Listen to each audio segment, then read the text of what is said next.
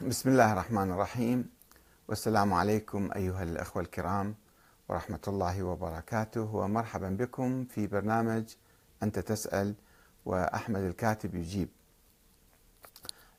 السؤال المقدم لنا هو: بماذا تختلف مع السيد كمال الحيدري وماذا تقترح عليه؟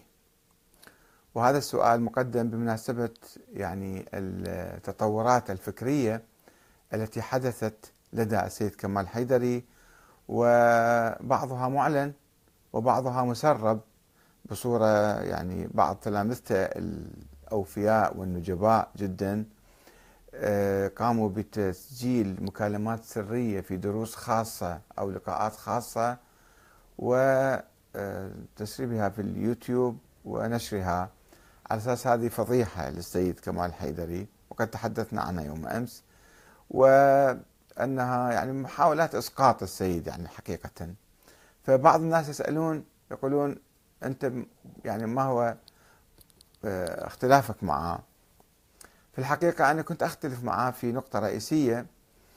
هو طبعا دارس أصول عند السيد الخوئي وعند السيد الصدر وعند الوحيد الخراساني وربما عند آخرين، ولكن لم يطبق الأصول وعلم الرجال على الأحاديث اللي كان يقراها أو اللي يعتقد بيها، وبالذات في موضوع الإمامة والمهدي، خصوصا وجود المهدي. كان يؤمن بها الأشياء كبقية العلماء والمراجع والطلبة الذين يؤمنون بدون تحقيق ولم يحقق سابقا. حتى عندما أصدرت كتابي تطور الفكر السياسي الشيعي من الشورى إلى ولاية الفقيه قبل حوالي 20 سنة، هو قام برد علي، قام بكتابة رد مع تلميذه السيد نذير الحسني، و صاروا يردون على الكتاب.